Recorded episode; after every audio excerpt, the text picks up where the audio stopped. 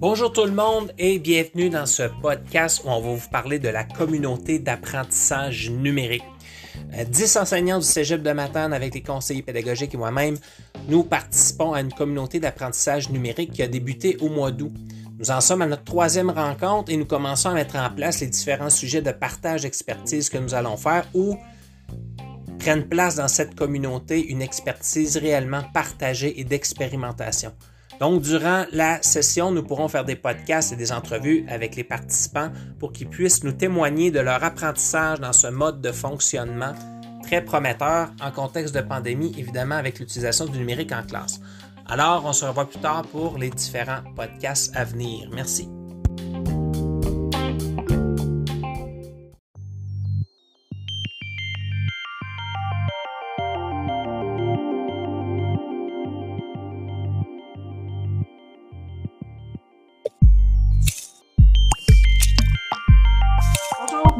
Merci d'avoir accepté de participer à la production de cette balado-diffusion.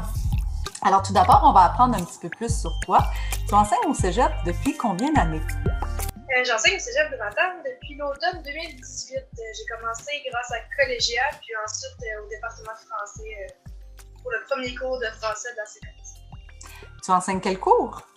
Ben, quand j'ai commencé, j'enseignais initiation à la littérature et à la communication, aussi appelée ENC. Puis euh, cette session, je l'enseigne encore.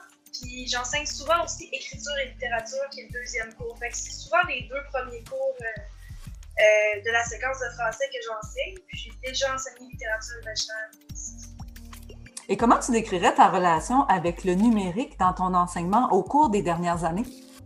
Avant la pandémie et le contexte d'enseignement à distance, moi, le numérique, j'étais pas très à l'aise avec ça. J'avais de la misère à partir un PowerPoint en classe, juste pour vous dire. Puis euh, ben, on n'a pas eu le choix de s'adapter. Fait euh, j'ai fait la formation euh, du printemps passé, j'ai exploré plein de choses pendant l'été. Puis au début, j'étais un peu réticente, mais là, je me suis habituée, puis écoute, je suis rentrée assez à l'aise, puis il y a des choses que j'aime bien. J'aimerais ça conserver, même si on revient en, en classe.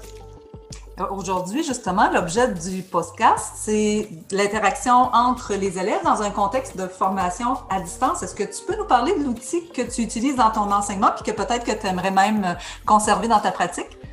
Oui, ben moi, je trouvais ça important. J'ai toujours aimé ça, le travail d'équipe, puis euh, de faire interagir les étudiants.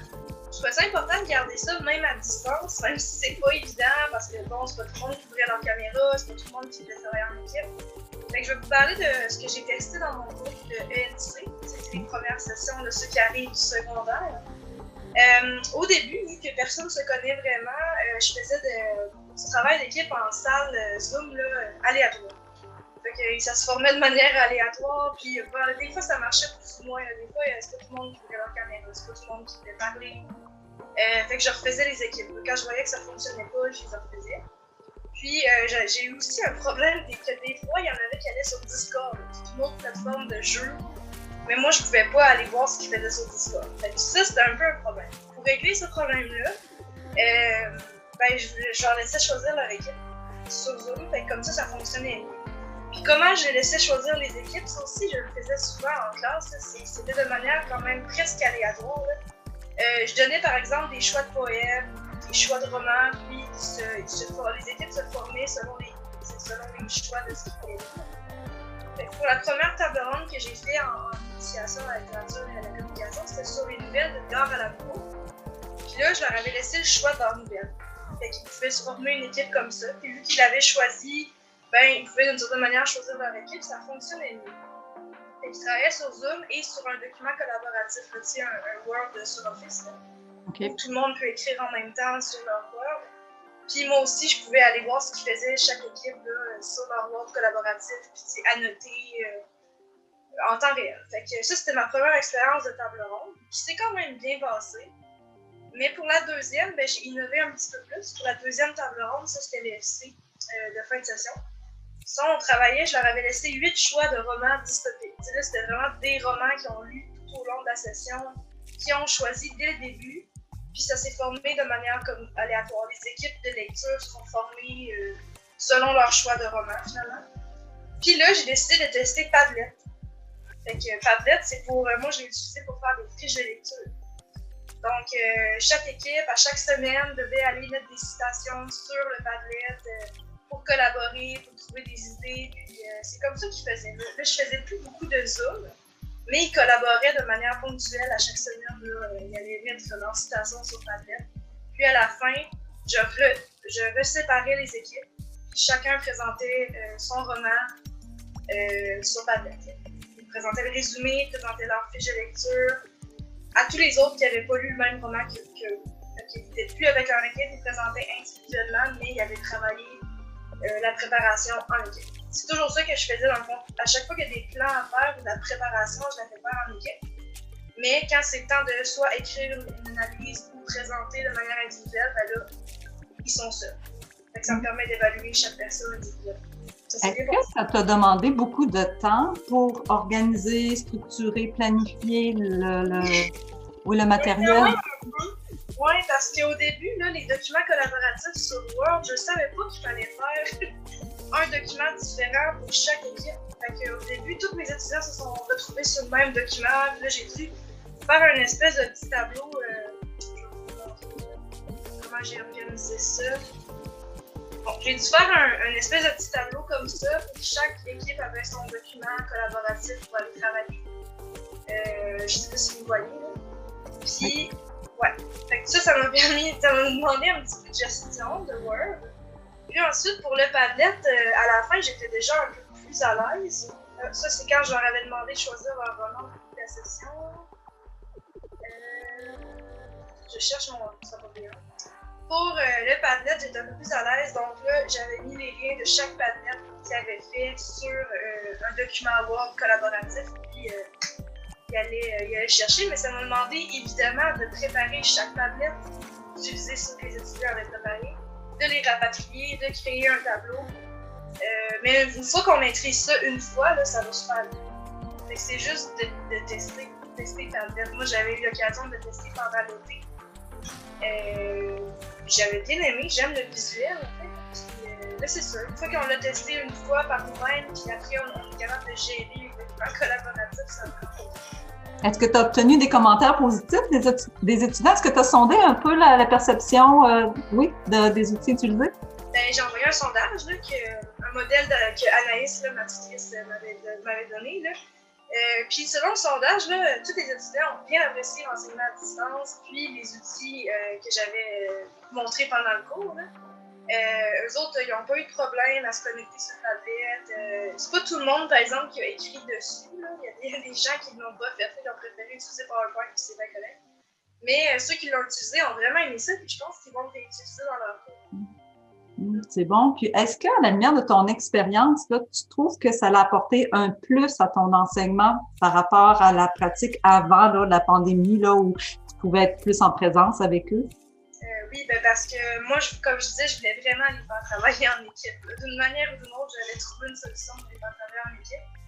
Le, le plus, c'est vraiment ça, c'est que maintenant, avec la pandémie, travailler en équipe, en classe, on peut pas vraiment avec la distanciation sociale de 2 mètres de distance, puis toutes les, mesures. Mais euh, sur Zoom, on peut facilement le faire, puis on peut intervenir directement dans les documents des étudiants. C'est ça le plus, c'est justement le partage d'écran, le doc collaboratif, l'option annoter sur Zoom qui permet de vraiment comme travailler sur les documents des étudiants, faire un suivi individuel avec eux ou en équipe. Moi, je trouve ça vraiment pratique. Je ne sais pas comment je le ferais, pour m'en penser maintenant. Est-ce que tu nous as parlé des points positifs, mais tu sais, est-ce qu'il y a des points que tu suggérais de porter attention si quelqu'un voulait là, faire une expérimentation du même genre avec des documents collaboratifs, les salles Zoom et tout ça? Euh, oui, les équipes aléatoires, ça fonctionne plus ou moins. Quand on fait des équipes aléatoires, les étudiants euh, souvent sont pas très. Euh, ben, ils participent pas vraiment ou sont gênés la meilleure idée, c'est de leur proposer d'aller dans leurs équipes, de, choisir leur équipe, ou comme je fais, de leur donner euh, des thématiques pour les, retrouver selon leurs intérêts. Euh, l'autre chose, c'est d'être bien à l'aise, c'est d'être bien à l'aise avec les documents euh, collaboratifs de savoir comment partager le lien, puis l'enseigner aux étudiants. Avant, de l'enseigner aux étudiants, il faut le maîtriser soi-même, puis ensuite, il faut apprendre à l'enseigner. C'est quand même du temps, c'est quand même longue, mais une fois qu'on le sait, ça va bien. Euh, l'autre point que je dirais, non, ça, ressemble à ça sur Padlet. Euh, ben, je pense qu'il y a une limite, là. On peut pas faire plus que 6 Padlet ou quelque chose comme ça. Fait y a à voir, avec euh, est-ce qu'on a une limite ou pas. Euh, que c'est ça, quelques petits points négatifs, mais pour vrai, ça vaut la peine. Est-ce que je me permettrais d'ajouter une question par rapport à Padlet? Est-ce que les étudiants retrouvaient facilement le Padlet sur lequel ils devaient collaborer ensemble pour produire leur fiche de lecture? Euh, oui, ben, puisque je leur envoyais, je vais vous le partager. Puisque je leur envoyais le document collaboratif ici sur Léa, là, Ah oui. avec chacun de leurs romans, ben, ils pouvaient toujours s'y référer et cliquer sur le lien. Moi, je, je ne- je donnais tout le temps les documents sur Léa. Puis là, ils pouvaient toujours y retourner l'horaire des présentations, euh, les consignes, tout était sur Léa. Puis c'était tous des documents collaboratifs. Ils pouvaient vraiment aller cliquer, euh, aller écrire dessus euh, sans problème. Bien non, je pense pas qu'ils ont eu de la misère à retrouver leur papier pour. Non, parce que tu avais prévu le coup. Oui, il faut prévoir le coup. c'est ça l'essentiel, je pense, si on veut faire euh, des interactions, c'est qu'il faut prévoir d'avance. Ne peut pas improviser l'interaction avec les étudiants. Comme au début, moi, je pensais improviser du travail d'équipe et des docs collaboratifs, mais ça ne s'improvise pas. Il faut vraiment créer un tableau, puis euh, diviser chaque document selon les bonnes équipes, puis leur enseigner comment faire pour aller le chercher, mais une fois que c'est fait, Hum. Est-ce que tu le recommanderais à, à des enseignants? Mais pourquoi pas, là? Je veux dire, si on s'est tous habitués à PowerPoint, pourquoi pas essayer un nouvel outil comme Padlet? Je veux dire, c'est super beau le visuel, puis surtout faire des fiches de lecture. Fait oui, je le recommanderais si vous avez le temps d'essayer, vous avez le temps d'être à l'aise, sans problème. Mais je trouve, je recommande le travail d'équipe de toute façon. Ça, c'est sûr. L'interaction avec les étudiants, le travail d'équipe, même à distance, je trouve que c'est essentiel pour eux autres qui n'ont pas beaucoup de contacts sociaux ces temps-ci. Absolument. J'ai parlé avec beaucoup de mes étudiants sont souvent seuls, ils ont besoin de parler, ils ont besoin de travailler avec leur père, là. leur père, leur, euh, leurs collègues. Puis euh, même des fois, là, quand je créais des Zooms puis je m'en allais, là, ils voulaient rester sur Zoom, continuer de travailler en équipe, même si le cours était fini. Fait dans le sens, je, leur- je les nommais euh, administrateurs du Zoom puis je m'en allais donner mon autre cours puis ils restaient sur Zoom longtemps. Eh ben, écoute, vraiment, merci Myriam hein, pour ce partage. euh, C'est riche. Merci de ta générosité, puis euh, aussi d'avoir osé euh, t'exposer parfois à des moments d'inconfort euh, à, l'intérieur de l'appropriation de nouvelles pratiques. Mais bravo, puis je te souhaite une belle continuité. Merci beaucoup, Agathe, puis ben, bonne formation à vous. Merci. Salut.